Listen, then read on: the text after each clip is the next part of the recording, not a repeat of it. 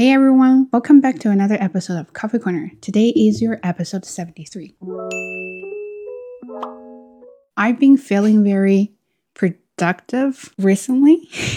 I feel like I've got a lot of ideas. I want to talk about this, I want to talk about that, and I wish I could have more time, which brought me to another point that I want to talk about is I actually had a plenty of time during summer. But you know when you don't have pressure, you have no idea. You have no inspiration. You just feel like I don't know what to do. Until last minute, you feel like, "Oh, I've got so many ideas to do so and so." Then I don't have any time.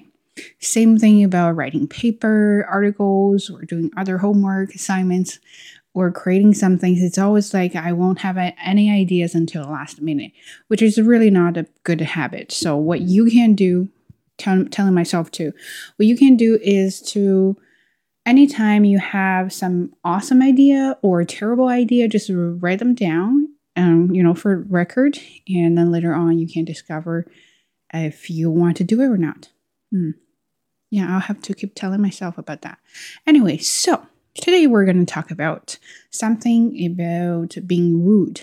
The funny thing is, I didn't get this idea until this morning. I went to an appointment, and at the clinic, uh, it was like there were a lot of, uh, of course, non-native speakers going on there. I was there waiting for my appointment for a very long time. Uh, if you don't have a family doctor, you go to those walk-in clinics, so you'll wait forever, right? So I was there, and I've not witnessed, but I was observing, which is one of my hobbies. I was observing all the people going in and out and the funny thing is, if if I saw when I saw uh, non-native speakers, then tend to be or they appeared to be rude when other people ask them questions. Not only just about questions, even greetings as well. Um, then it brought me back to when I was a student and how people said this to me. And I remember when I was in a TESOL class with a lot of native speakers, and they asked me why, like, how come uh, Chinese people seemed a little bit rude? They never answer questions, never engage in a conversation, things like that. I was shocked um, because, first of all, the question was a little bit um, stereotyped or biased because they she specifically asked me about Chinese people. And then, second of all, I was wondering if I did something wrong that made her think that way until today, while I've seen so many things like that in my life, especially as an ESL teacher, and I realized sometimes it's not we're rude, it's just we don't know the language. And that's funny thing because we're the people, we know we don't know the language, but other people don't. And that's when they ask you, hey, how's everything going? Or how are you? And you'll be like, mm hmm, pretty good. Yeah, Mm-hmm. And then you seem to be very cold, right? So you kind of like you didn't want to engage in the conversation or you didn't want to talk to this person. And you make the other think, oh, you know, she doesn't like me or she doesn't want to talk to me. And that's when you become rude you know quotation marks this person for example uh, at the clinic we i think he uh i was i wanted to help him first of all i wanted to help him but I got scared by him too.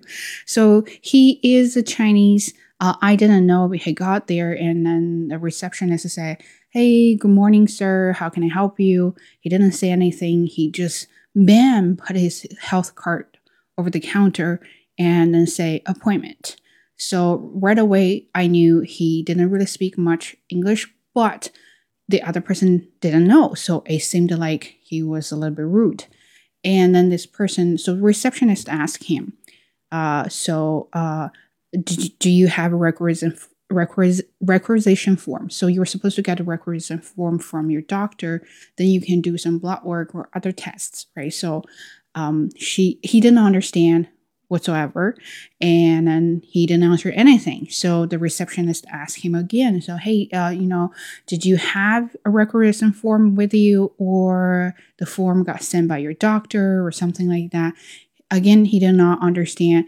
Then there's a boy I feel bad for him. So he was trying to help. So he asked this guy, Do you speak uh, Cantonese? This guy didn't respond to that question. So he kept saying, The form is sent. The form is sent in Chinese. Loudly. To the point everybody in the room felt like I could tell, like, awkward and uncomfortable. And so so the receptionist had to say oh okay just wait wait wait. So calm down calm down. Can we help?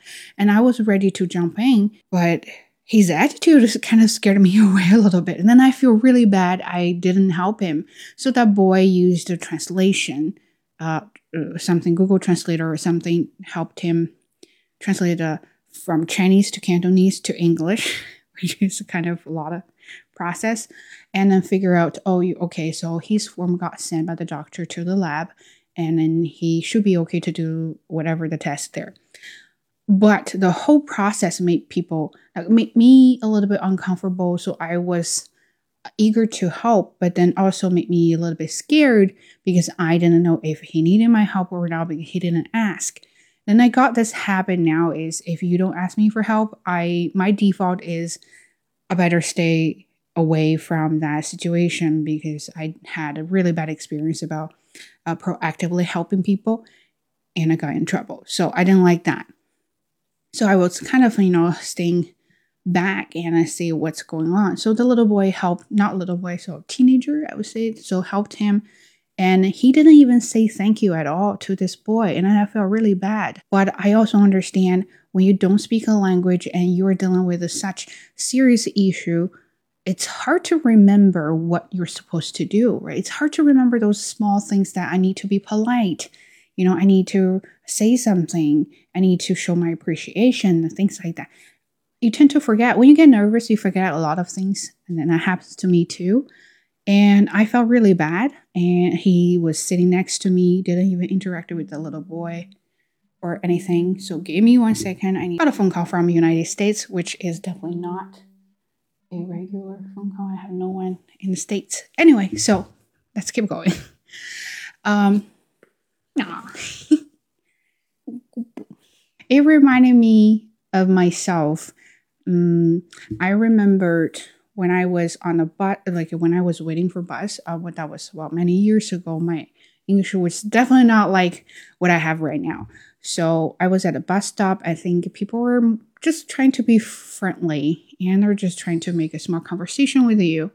Nothing nothing terrifying, but again, you know, I'm, I'm a very cautious person. Uh, I would be like, hmm, why, why is she wanting to talk to me? So anyway, I still remember she was talking about the weather, which is a very uh, common topic for small talk. And she said, oh, isn't the weather nice? So I said, yeah. And then she also asked me about, oh, what bus are you waiting for? So I said, number 10.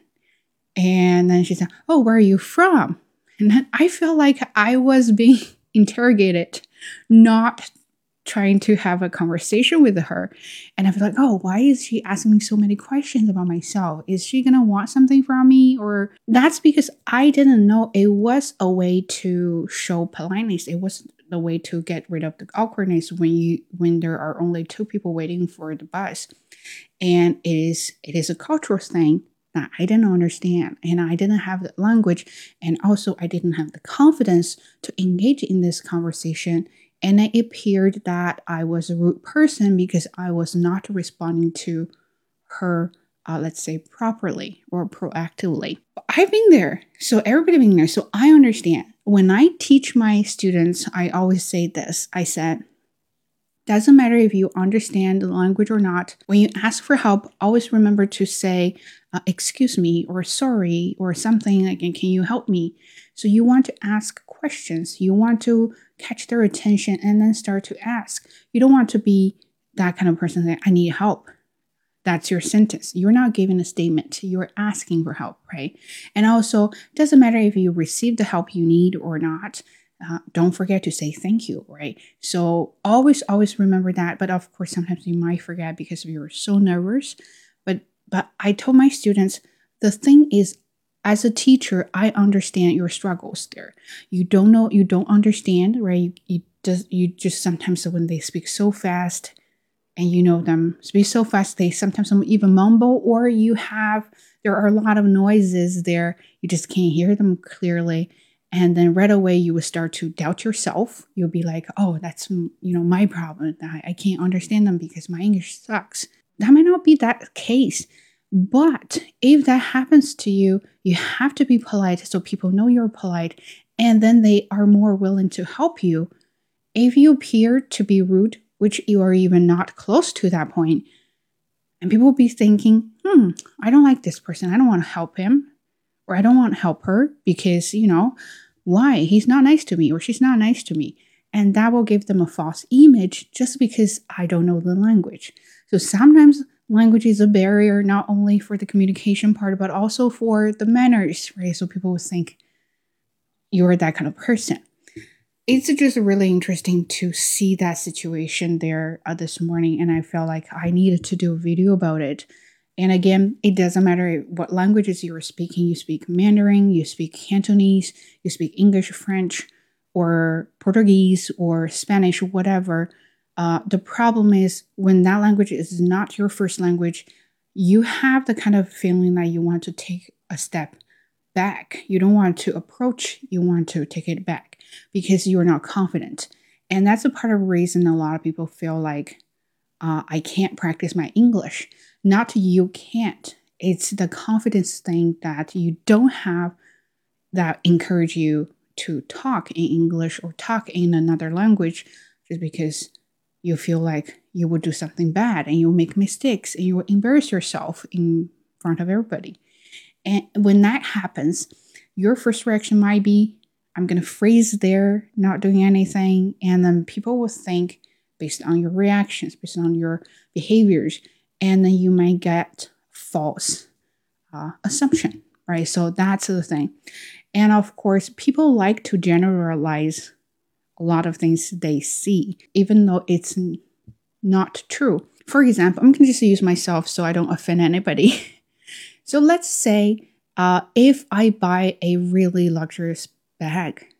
And some people see that and then they will be assuming Chinese people are rich. But but I can't I can't represent the whole country of millions of people there.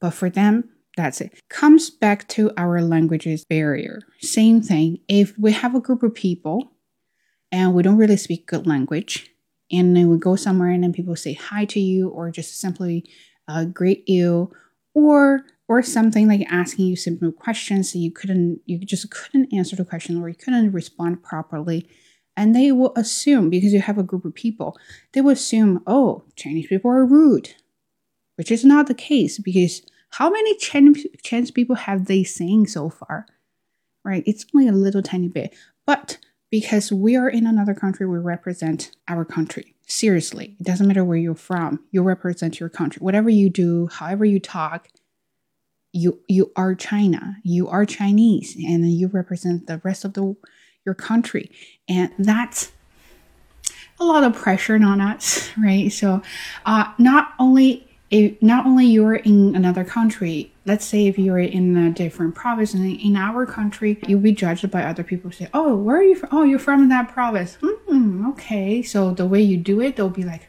all the people from that province would do the same thing. So that is that So people just like to general generalize things. So for us, when I when I of course it's my kind of, you know, habit, when I saw this thing happen, I always remind myself uh, when I teach my students, sometimes it's really not only about the language, it's not about grammar, pronunciation, it's not about vocabulary, it's about you have to be brave enough to talk because when you are out there talking to people, you are not yourself anymore. You are everybody from your country. So you want to not trying to show like I want people to like me or something, but you want people to think of you as a nice person and you want people to think of you as the rest of your people from the country are nice people, right? So that's what I was thinking about that. And of course, uh, when I start to teach this year, this semester, I will definitely emphasize that be brave to talk because even you have broken language broken English, broken Spanish, or whatever the second language you're speaking, even if it's broken, so what? Refuse refuse to talk or refusing to speak, uh, or uh, remaining silent silent will give a really bad impression to other people. They will think you're just rude. If I do have a bad language, right, and I can't even answer a question, how's it going? But I still answer that, people will understand you're very nice. You just you just don't your language is just not quite there yet. Then that is a whole different situation.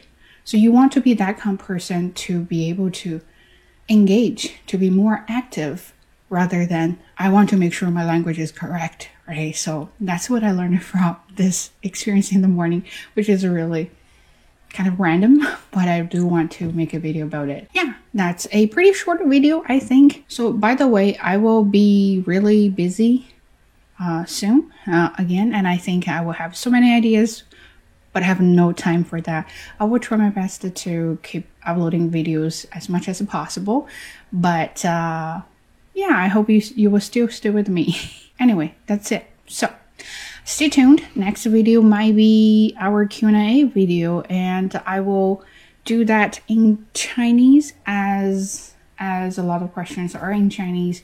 But of course, you know, when I talk, it will be kind of Chinese English mixed. So hope you pardon me for that part. If you haven't got a chance to leave any questions you want to ask, make sure you do that and just stay tuned. If you like my podcast, don't forget to follow me on Spotify, Google Podcast, Apple Podcast, wherever you get your podcast. Look for Base Coffee Corner and also on Himalaya and Xiaoyuzhou. Look for and Xiaobei. So I will be there and I will try my best to keep uploading. yes. Okay. Bye. Take care.